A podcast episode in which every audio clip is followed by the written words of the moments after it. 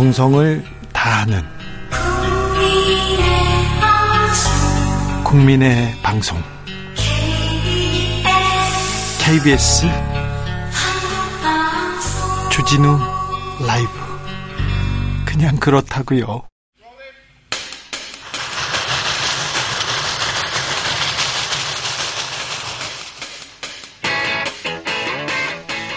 오늘도 열심히 달려갑니다. 여의도 정치 발전소 험한 전국 장씨 두 사람이 다리가 되어서 대한민국 정치를 널리 이롭게 합니다. 정치 발전소 장현장. 자, 우리 정치평론계 최고수입니다. 최고 공격수 두 분 모셨습니다. 장성철 공론센터 소장 어서 오세요. 아, 다른 최고 공격수 분들이 그 얘기 자꾸 해주시면 네. 저 욕해요. 아, 닙니다 자, 장윤선 정치 전문 기자 어서 오세요. 네, 안녕하세요. 네. 정치 평론가라는 사람들, 진행자라는 사람들 제가 많이 아는데 네. 사실 그 사람들 취재 하나도 안 하고요. 아무 말이나 하는 사람들 너무 많아요. 음. 너무 웃겨요. 그런데 아무튼 이 두 분들은요. 취재하고요. 묻고 그리고 생각하고 그래서 이렇게 잘 이렇게 정리해서 드립니다. 그러니까 들을 만 합니다. 여러분. 저는 장윤성 기자님을 취재해요. 그러면은 네. 그냥 다른 데안 해도 돼요. 말도 안 되는 소리라고 그러세요.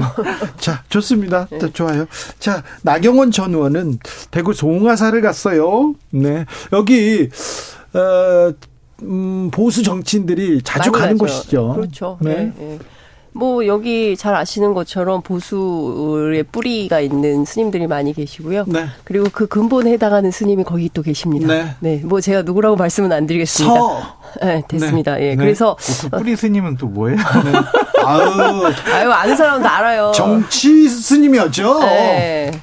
그 제가 알기로는 어쨌든 조계종 그 개혁 때 네. 물러나셨던 걸로 안, 아는데요. YS 때부터 정치적 영향력. 네. 네. 전두환 다시 또 돌아서신 분이죠. 네. 네. 자 장성철 소장님, 자 네. 나경원 전 의원은 어떤 결정을 할까요? 이 자리에서 나경원 의원이 대한민국에서 제가 할 수 있는 사명에 대해 깊이 고심하겠다. 사실상 출마 쪽으로 마음을 굳혀가고 있다. 뭐 이런 쪽으로 얘기를 했거든요. 예? 출마를 결심했을까요? 아니 본인은 출마 의지는 확고하다니까요. 네, 그런데 네. 외부적인 상황이 출마가 어렵다라고 전 음. 계속 지금 주장을 하고 있죠. 네, 아예 처음부터 네. 초창기부터 얘기를 했어요. 음, 그런데 쉽지 않다. 대통령실에서 오늘도 대통령실장이 나서서 네. 쐐기를 막았어요. 때리기야 쐐기? 예, 자, 그런 것 같은데. 네, 그런데 그럼으로써 나경원을 오히려 띄워주는 거 아닙니까? 뭐 그런 측면도 있긴 한데요. 친윤 쪽 내부를 좀 취재를 해보면 음. 출마 선언까지는 할 것이다. 음. 그러나 완주는 못 할 것이다. 그래요? 이런 얘기를 합니다. 그러니까 누가 얘기했는지 알겠다. 누군지 장 소장님 아니에요?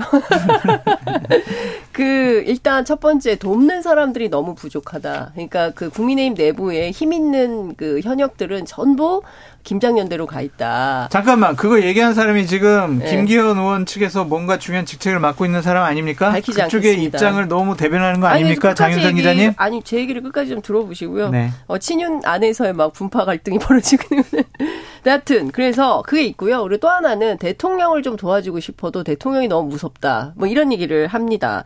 그리고 그 나경원 전 의원의 뭐 주변에 흉흉한 여러 가지 소문들이 여의도 정치권 안에 돌고 있는데 뭐 오늘 홍준표 어, 대구시장이 직접 직격탄을 날리기도 했습니다. 건물 뭐 투기 이런 얘기도 있다라고 하는데 여하튼 뭐 보수 언론에서 보도가 나올 것이다 뭐 이런 등등의 얘기를 하는데요. 어, 여하튼 무서워. 나경원 전 의원 측 취재를 해보면 어, 출마 선언 임박 분위기가 느껴집니다. 기자들 단톡방 만들었고요. 그리고 보도자료도 배포를 했고요.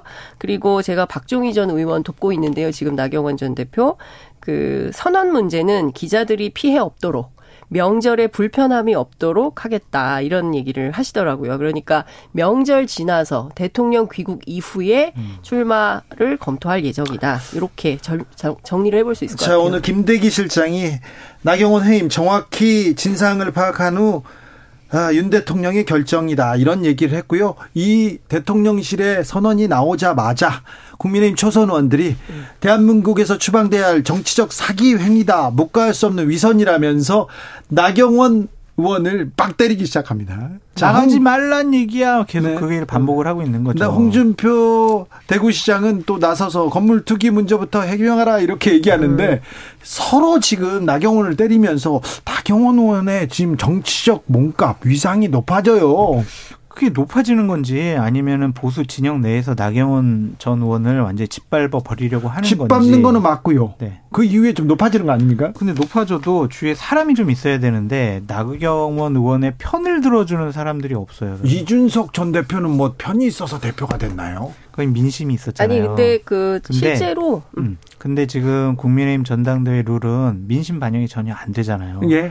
그러니까 당원 반영 비율만 100%이기 때문에 예. 나경원 위원장이 어떻게 좀 민심의 뒷받침을 받아서 뭐 살아날 수 있는 아니면 회복할 수 있는 그런 분위기가 아니에요 지금 아니에요? 집단적으로 그냥 완전히 나경원 나쁜 사람 이렇게 몰고 가고 있잖아요. 음.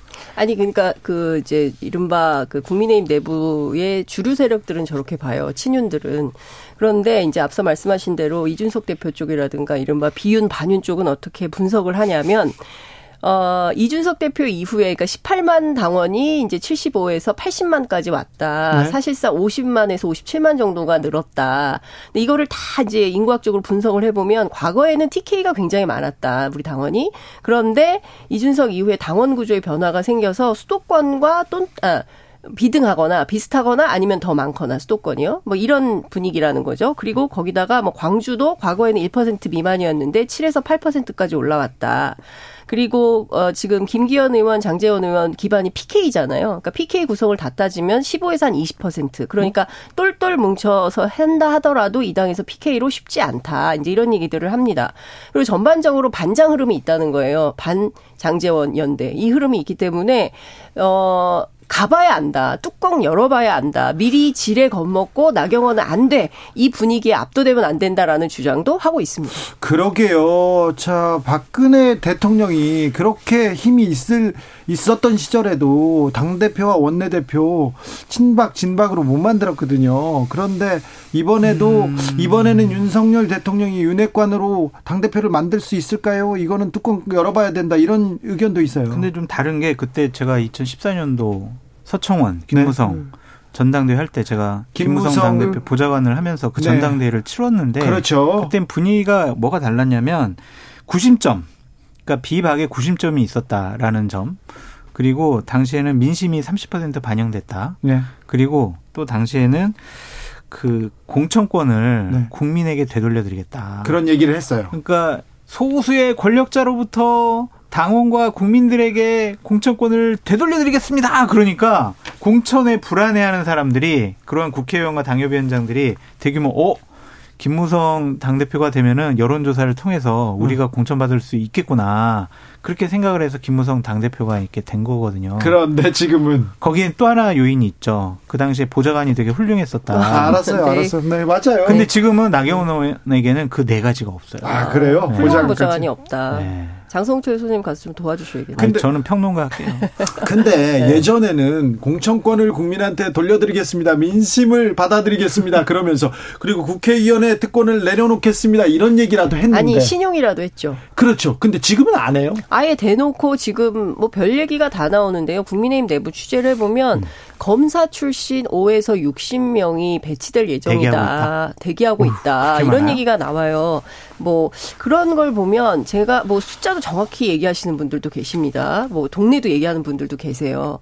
그런데 중요한 거는요.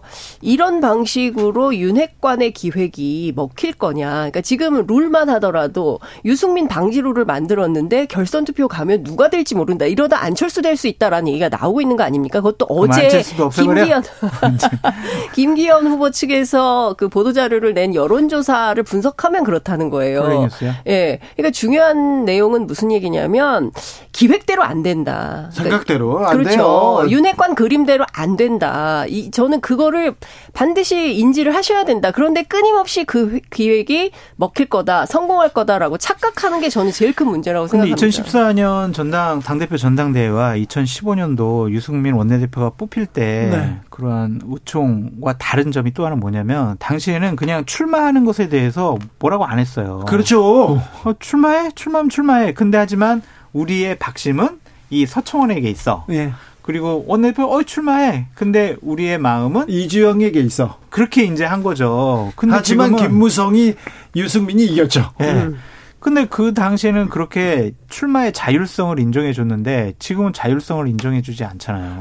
그러니까 저는 그러니까 억압적으로 출마하지 마. 음. 내가 그렇게 얘기를 했는데 아직도 못 알아들어 하면서 오늘 김대기 비서실장이 한방또 놓은 거 음. 아니겠어요? 그러니까 그런 얘기가 들려요. 친윤 쪽 취재를 해보면 어, 앞으로 어마어마하게 괴롭힐 거다. 나경원 의원. 네. 지금껏 그렇게 괴롭혔는데 더요? 더, 더 심하게 괴롭힐 거다. 이런 얘기를 해요. 검찰 조사 나온다는 얘기도 있어요. 뭐 수사 얘기도 나오고 별별 얘기가 다 나옵니다. 근데 저는 여기 이것 때문에 무서워한다는 거예요. 민주주의를 못 하고 있는 거예요. 국민의힘 스스로 우리는 민주정당 아닙니다. 우리는 민주주의 잊어버렸어요라고 선언하는 것과 다름이 없는데 저는 당내에서 그냥 이렇게 숨죽이고 계속 계시면 총선에서 국민들이 그런 정당에 저는 표 안 준다고 봅니다. 그런데 자유민주주의 그렇게 강조하는데 이게 뭐예요? 그러니까 이게 뭐예요? 그런 진짜. 얘기 물어보시려면 네. 장혜찬 평론가나 김병민 평론가를 데려다 놓고 물어보세요. 아니 근데 그 누구의 자유를 얘기를 하는 거냐는 것에 대한 검증이 필요하다 이런 얘기를 사람들이 하고 있거든요. 한 가지 좀 말씀드리고 싶은 거는 뭐냐면 헌법 제 8조에 정당의 조직 활동 목적은 민주적이어야 한다라는 헌법상의 대원칙이 있습니다. 지금 국민의힘이라는 집권 여당에서 벌어지는 모습은 정당의 민주성과 자율성을 잃어버리는 행동을 하고 있다. 나중에라도 참 법적인 문제가 생길 수도 있다라고 저는 말씀드리고 싶고요. 국회의원들은 공천의 눈치를 보거나 대통령실 눈치 봐서는 안 됩니다. 항상 그 안테나는 국민을 향해 있어야 하고 국민의 눈치를 보는 국회의원이 집권여당 국회의원으로서 자격이 있는 것이다. 그렇죠. 말씀드려요. 국민의 장 소장님 빨리 국회로 가셔야 돼요. 국민의 눈치를 봐야죠. 그러니까요. 네. 왜 지금 이게 무슨 소리인지.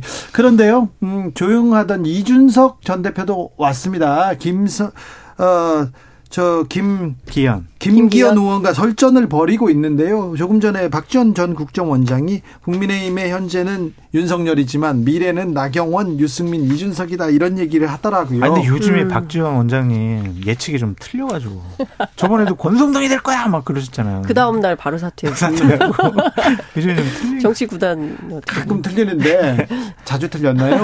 종종 요즘에. 틀리시면 종종. 네. 네. 그래도 네. 자, 근데 그런데. 이제 김기현 의원이 이 말은 좀 안 했으면 좋았 을 것 같다는 생각이 들어요. 당시에 이제 원내대표를 하면서 선대위에서 선대 선대 본부장 위원장 뭐 공동선대위원장 음, 같은 공동선대 역할을 했는데. 이준석 대표에 대해서 아유 우리가 이준석 대표 때문에 진짜 아슬아슬하게 그냥 이겼어요. 그렇죠. 이런 식으로 폄하하는 말을 하는 것은 자기 얼굴에 침뱉기가 아니냐. 대선에서 질 뻔했다 이준석 때문에 그 음. 얘기를 하니까 또 이준석 전 대표 나오죠. 가만히 못 그렇죠. 있죠. 예, 발끈하죠. 그리고 이제 데이터 뭐 이런 얘기 다 합니다. 전문성 막 나옵니다. 근데 저는 이렇게 생각해요. 그러니까 그 정도로 급한가? 음. 잘안 되나 보다. 김기현 의원이 불안한가 보다. 그런데 굳이 이렇게까지 나서는 네. 지금 여유를 찾고 오히려 좀 다독이면서 대세론을 이렇게 이어가야 되는데, 되는데, 그런데 갑자기 장재원 안 된다, 장재원 거부감이 있으니까 또 장재원 의원하고도 거리를 둡니다. 그 캠프 안에서도 그런 분위기가 있어요. 정말요? 네, 장재원 의원에 대해서는 조금 평가가 필요하다는 말을 하는 분들이 계세요. 그러니까 무슨 얘기냐면 김기현 의원 뭐 최근에 특히 당대표 후보 결심한 이후로 발언이 매우 거칠고 세지만 네. 인품은 그렇게 격한 분이 아니다. 이분 판사 출신이고 얘기해보면 나름 합리적이다. 이런 얘기를 합니다. 그러면 장재원 의원은요라고 물어보면 음, 말을 잘 못해요. 네. 그리고 어 그분이 왜 사무총장을 한다는 소문이 벌써 돌았을까? 이것은 공천에 뭔가 영향력을 행사하려고 하는 것은 아닌가? 경우에 따라서 당내 초재선 의원들을 줄 세우게 하려고 하는 것은 아닌가? 나한테 잘 보여야 공천 줄 수 있어. 나한테 잘못하면 공천 못 받아라는 신호를 주는 거 아니냐? 이런 것에 대해서 상당히 어, 불편해하거나 거북스럽게 생각하는 다선 의원들도 있다. 그러니까 장재원 의원에 대한 호감도가 당원, 국민, 당협위원장, 의원 높지가 않은 것 같아요. 네. 그래서 장재원 의원이 당의 핵심 관계자가 돼서 공천을 자지우지하는 상황에 대해서 좀 두려움을 갖고 있는 것 같습니다. 네. 그래서 지금 어디까지 나오냐면 윤핵관 물러나라는 얘기를 하고 있잖아요. 젊은 정치인들이 그 김용태 전 최고위원 같은 분들이 어 막 불출마 결의 이런 걸 요구하고 있, 다고 저는 생각을 하거든요. 그러니까 실제로 그런 뭐 페이스북 글도 제가 본 것 같은데 이렇게까지 이제 논쟁이 격화하게 되면 이거 한 집안 할 수 있냐 이런 문제까지 제기가 되는 거죠. 너무 분란을 조장시키는 아닙니다. 말씀 같아요. 아니, 취재를 기반으로 네. 사실만 말씀드려요. 장성철 평론가께 물어보겠습니다. 장 소장님. 네. 말씀하세요. 아랍에미리트의 적은 이란입니까? 아, 그 그런 말씀을 왜 하셨을까요? 참 이게 대통령실이나 아니면은 여당에서 얘기하는 것처럼 현지에서 고생하고 있는 장병들을 격려하기 위한 차원이었다. 그게 무슨 격려의 말이에요? 해명을 하더라도 네, 격려의 말이에요. 왜 그런 말씀하셨을까? 실언이다.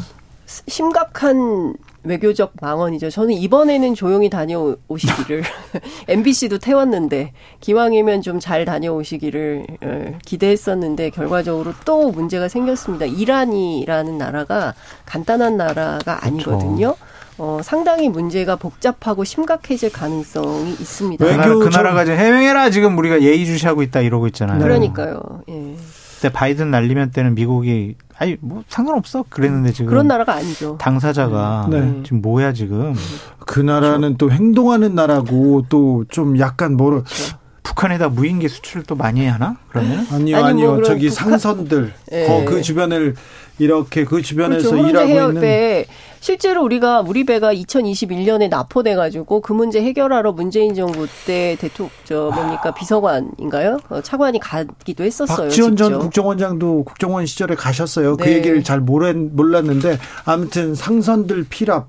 심각하게 걱정된다 맞아요. 이렇게 얘기하는 외교관들 많습니다. 그러니까 그렇죠. 이 부분은 그냥 외교부에서 그냥 이란 쪽에 아유 그 진이가 잘못됐어 아이고 미안해 뭐 이런 식으로 할 게 아니라 빨리 대통령이 수습해야 됩니다 발언으로 어. 네, 공식적으로 해결하지 않으면 더 큰 문제 생기고요 경우에 따라서 정말 국민 세금 세게 들어가는 비용이 많이 발생할 수가 있습니다. 아니면 특사라든지 아니면 외교부 장관이 직접 이란에 가서 좀 해명하고 다독이는 모습이 좀 필요하지 않을까 싶어요. 외교니까요 외교로 음. 풀어야. 해 야죠. 그렇습니까? 자, 음, 이재명 대장. 민주당 대표는 네? 이재명 대표는 소환장을 다시 또 받았어요? 네. 그렇죠. 27일 날 이제 대장동 사건과 관련해서 예. 위례 사건 병합을 해가지고 출두해서 좀 조사 받아라라고 네. 한 건데 일단 이재명 당 대표로서는 검찰의 소환 날짜에 응하지는 않을 것 같고요. 또한 내가 지난번 성남 FC와 관련해서 검찰의 소환을 당해서 나갔는데 그 모습이 과연 좋았을까? 득실을 계산해 볼 것 같아요. 네. 그래서 안 나가는 것이 더 낫다라고 생각할 수도 있고 나가더라도 지난번처럼 의원들 한 40명 지지자들 모아서 내 든든한 배경이 있어라는 모습을 보여주는 게 옳은 건지 아니면 혼자 고독하게 나가서 좀 동정심을 불러일으키는 그런 모양새를 취하는 것이 좋다라고 생각할지 지금 판단하고 있을 것 같아요. 실제로 결정을 안 한 것 같아요. 아직 안 했어요? 예. 그런데 경우에 따라서는 뭐 날짜 조율 중이고 어 나갈 수 있다라는 말도 나오지만 경우에 따라서는 거부하고 국회에서 불체포 특권 뭐 이렇게 갈 수도 있다는 얘기도 나오기도 하거든요. 네, 나가겠죠. 나가서 조사 받는 게 오히려 어 당당하다고 생각하고 지난번처럼 똑같은 그림을 만들지 혼자 조용히 나갈지는 모르겠지만 전 비슷한 양상이 되지 않을까 싶습니다. 예, 나가되 그렇죠? 지도부 변호인 뭐 지지자들 나오고 똑같은 그림이 되지 않을까 어. 싶고 네. 문제는 또 부를 거 아니에요 검찰이. 그렇죠. 네. 예, 그럴 때는 또 어떻게 할 거냐. 그러니까 매번 건 by 건으로 이렇게 할 거냐. 민주당에서는 그런 얘기를 합니다. 지난번에는 불렀으니까 이번에는 한꺼번에 다 묶어서 한 번으로 어, 해야 되지 않을까라는. 라는 얘기도 하긴 하는데 검찰이 그렇게 판단할지는 모르겠습니다. 수사 주체가 좀 다르니까. 네. 그런데요, 대통령실에서 나경원 전 의원을 이렇게 때리면서 나경원의 이렇게 중량을 키워주지 않습니까? 급을. 그런 측면도 있는데, 검찰에서 계속 이 이재명 어, 대표에 대한 수사를 음. 이어가면서 오히려 더 탄압받고 있는 정치인 그러면서 키워주는 그런 상황도 있어요. 전제 조건이 있어요. 그럼 뭐가요? 절대로 이재명 당대표의 범법 행위가 증명이 안 돼야 돼요. 그래서 네, 네. 유죄를 받으면 안 돼요.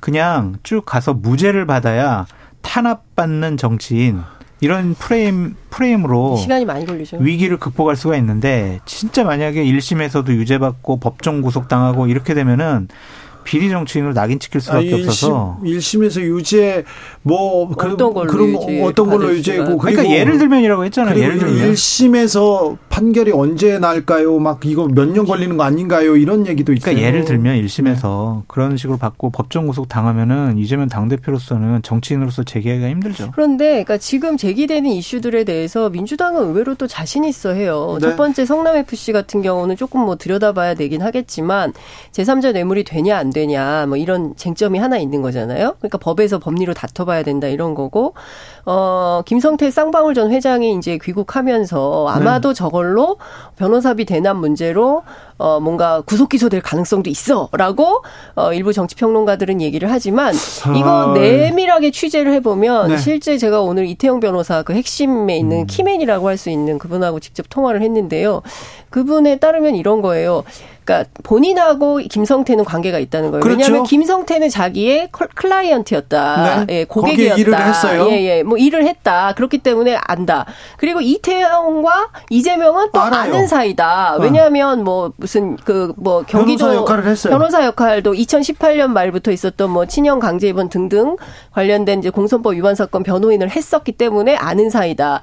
그리고 1,100만 원에 어 부가세 별도 110만 원 해서 1,210만 원 받고 변론해줬다. 그런데 23억이 웬 말이냐. 20, 20억이 자신의 그 법무법인에 들어온 적은 있었다. 그러나 이게, 어, 뭐, 당시 쌍방울의 뭐, 그 M&A 건과 관련된 것이지, 본인이 직접 수사한 건 아니고 쌍방울에서 도로 가져갔다. 너무나 명징한 사건이고 이거 검찰이 아, 20억을 받은 것도 아니에요? 예, 아니에요. 그 쌍방울이 도로 가져갔대요. 그러니까 이런 내용들을 그런... 검찰이 다 확인을 했다는 거예요. 수차례 걸친 본인과 음... 가족과 그리고 처갓집까지 전부 압수수색을 해서 검찰이 싹 다 확인한 내용이다. 그래서 불기소 처분 됐다. 그런데 이것을 또 취, 아니 취재가 아니라 뭐죠? 조사. 그, 음. 조사를 한다는 것은 본인으로서는 좀 납득하기 어렵다. 물론 정권. 검찰 입장에서는 음. 뭐어 그 저 쌍방울이 발행한 시비 가운데 일부가 예, 뭐 현금으로 만들어져서 비자금이 돼서 그게 이재명 측에 흘러갔을 가능성을 음. 두고 수사를 하고 있겠지만 실제 이것이 들어가는지는 확인할 수가 없다. 검찰이 수사해서 밝힐 일이다 이렇게 얘기하고 뭐 있어요. 뭐 검찰에서 입증 책임이 있겠지만 예. 지난번 문재인 정권 시절에는 제대로 조사가 이루어지지 않았고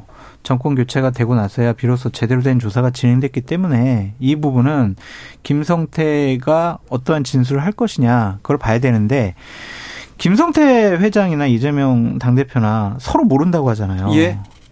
그런데 이화영 부지사 재판 과정에서 네. 김성태 회장의 비서실장이 비서실장. 아이고 김성태 회장하고요 이재명 당대표랑 아주 잘하는 사이예요. 그런 식의 증언을 했어요. 법정 진술이 나왔습니다. 그리고 또 하나 문제 삼고 싶은 거는 저 이재명 당대표 측을 몰라요. 그런데 왜 음. 쌍방울과 쌍방울 계열 회사에 이재명 당대표 측에 그런 법조인들을 사회이사로 이렇게 여덟 명이나 그러면은 거기다가 영입을 아, 했냐고. 쌍방울에서 쌍방울과 네. 관련 회사에서 여덟 명을 쌍방울은요 사회 이사로 그리고 또 어, 저기, 계열사 이사로 언론인도 많이 데려왔고요. 그 다음에 검찰 출신들 음, 많고요. 그렇죠. 법조인들 많고. 음. 많은데, 네. 이재명 당대표의 변호인 분들, 그분은 여덟 명을, 관계되는 분들 여덟 명을 왜 영입을 했냐고요, 왜. 모르면은 왜. 왜 영입을 했냐고요? 대답해 보세요. 이재명과 관련돼 있기 때문에 쌍방울에서 영입을 했다. 이렇게 아니, 주장을 모르, 하시는 아니, 거예요. 모르는데 네. 왜 이재명 당 대표 쪽에 네. 그 사람들 왜 여덟 명이나 왜 사위사로 영입을 왜 했냐고요? 모른다면서 네. 왜 영입을 하냐고요? 왜? 아니 그러니까 저는 근데 그 인과관계가 네. 그러니까 쌍방울은 쌍방울의 이해와 요구 때문에 언론인도 뭐 검찰 측도 뭐 변호인들도 불러서 뭐 사회 이사를 하는 거잖아요. 그리고 네. 들어가는 사람들은 또 자기들의 뭐 무슨 소송이나 이런 걸 막기 위해서 하는 거잖아요. 근데 이게 이재명하고 연관돼 있다라는 증거나 이런 건 뭘 가지고 얘기를 하시는 거예요? 모르는데 그러니까 모른다고 하는 탄핵할 수 있는 증거로서 음. 왜 그쪽 사람들을 왜 여덟 명이나 영입을 했냐고요. 그러니까 그거에 대한 합리적인 설명이 있어야죠. 네? 어, 쌍방울 그룹에 네. 일곱 개 회사에 임명된 사회이사는 총 47명입니다. 네. 어, 그런데 중복 인사를 제외하면 41명인데요. 네. 법조인이 어, 17명이에요. 변호사 17명이고요. 네. 관료 정치권 인사가 13명, 그리고 가족 의사, 음. 언론인, 회계사 이렇게 포함되어 있어요. 아니 근데 이재명 후보와 관련된 아니, 측근을 왜 여덟 명이나 왜 하냐고요? 그러니까 쌍방울뿐만 아니라 네. 모든 기업들이 모든 기업들이 사회 이사를 네. 임명할 때 네. 본인의 기업의 이익을 위해서 임명을 하잖아요. 네. 그게 뭐 그게 무슨 어떤 뭐 자기네 회사를 잘 운영하기 위한 어떠한 방편일 것이고 뭐 법조인들 입장에서는 뭐, 뭐 소송이라도 그러니까 그렇게 넘어가기에는 사람 수가 너무 많다니까요. 왜 48명 하필. 가운데 8명이 너무 많다. 특정 한 사람의 측근이잖아요, 이게. 그건 제가 취재해 보겠습니다. 취재해 보세요. 네. 네. 그러니까 윤석열 대통령과 가까운 쪽은 한 명, 음. 이재명과 가까운 여덟 명. 근데 제가 김성태라는 사람이 너무 재밌잖아요. 이분이 전북의 어떤 조직폭력배 출신으로 불법 도박장을 개설했다가 네. 기소됐던 전례가 있는 분으로 어 어쨌든 이제 그 사채에도 네. 손을 댔다가 결국에는 특수목적법인을 통해서 쌍방이라는 회사를 인수를 한 거잖아요. 예. 그래서 기업인이 됐어요. 근데 네. 이분이 제가 취재를 쭉 해보니까 정치권과 그 검찰 쪽에 선을 대려고 굉장히 많은 노력을 했다는 했어요. 거예요. 예. 그래서 실제로 이 사람에 대해서는 서초동에서 어떤 얘기가 있냐면 김성태는 수사 중, 김성태는 늘 수사 대상이다라는 얘기가 나올 정도로 이분이 뭐 그런 일이 굉장히 많이 있었어요. 그러니까 이재명 측뿐만 아니라 다른 정치권에서도 상당히 줄을 대려고 했을 가능성이 있다. 그렇기 때문에 아니, 이건 별건으로 있 다고 어, 보여져요. 근데 그러니까요. 너무 많잖아요. 애들. 자, 조폭 출신 김성태 전 회장 그의 아 제가 조폭 전문 기자이기 때문에 제가 이분 얘기를 좀 해주세요. 이분의 행보에 대해서 뒤 뒷얘기는 정말 잘할 수 있는데 제가 진행을 해야 되니까 제가 나중에 하겠습니다. 그리고 이 배상윤과 김성태 음. 그리고 그 주변 사람들의 이 말도 안 되는 그 기업 사냥에 대해서는 제가 예전부터 취재를 하고 음. 있었어요. 이게 자칫 잘못하면 민주당 게이트가 될 수 있다니까요. KH 그룹 같은 경우에는 거기에 고문분들 근데 그것도 변호사는 또 박찬호 변호사라고 윤석열 대통령하고 가까운 분이 또 변호사 선임을 했어요. 아니 알아요. 그것도 아는데. 어떻게 설명을 할 거예요, 그러면? 아니, 그러니까 그런 것들 로비하는 건데 민주당 게이트가 될 수 있는 게 배상윤과 그 다음에 자, 끝내야 돼요? 네, 아니 아니요. 이 얘기 말고요. 네. 그런데 김성태 소환, 김성태는 이재명 모른다. 이재명도 김성태 모른다. 이렇게 얘기했는데 음. 한동훈 법무부 장관이 여기에다가 얘기합니다. 이거 뭐 가이드라인 아닌가 이런 얘기도 나오는데요. 저는 법무부 장관이 원론적인 얘기를 넘어서서 특정한 사안에 대해서 본인의 가, 생각을 가감없이 얘기하는 것 자체가 좀 부적절하다고 좀 보여져요. 그래서 그냥 법과 원칙에 따른 검찰의 수사가 진행될 것으로 저는 생각합니다라고 끊었으면 좋았을 것 같은데 감정이 드러난 부분 네. 그리고 이 여당 야당의 당 대표에 대해서 수사 가이드라인을 제시하는 부분 그런 것들은 좀 부적절해 보인다라고 네. 말씀드려요. 근데 한두 번이 아닌 것 같아요. 그보다 추미애 장관, 박범계 장관한테 배운 거예요. 네. 그런 거예요. 네. 어, 제가 그건 몰랐습니다. 근데 여하튼 제가 딴 건 모르겠는데 그 민주당 깡패 배후론을 제기를 음. 했어요. 음, 한동훈 장관이 다른 거 다 떠나서 그 마치 민주당과 이재명 대표가 김성태라는 사람을 이제 깡패라고 낙인을 찍은 것이죠. 본인은 기업인이라고 주장을 하겠지만 그렇죠. 한동훈 장관 눈엔 이 사람이 깡패로 보이는 거예요. 그러니까 이 사람을 깡패로 규정을 하고 깡패를 비호하거나 비호하는 집단으로 민주당을 아예 딱 직격을 한 이런 상황이 되는데 저는 이 점에 대해서 민주당이 좀 세게 문제 제기를 해야 되는 것은 아닌가라는 생각이 장윤선 전 상성잘 감사합니다 오늘도 감사합니다. 네 고맙습니다.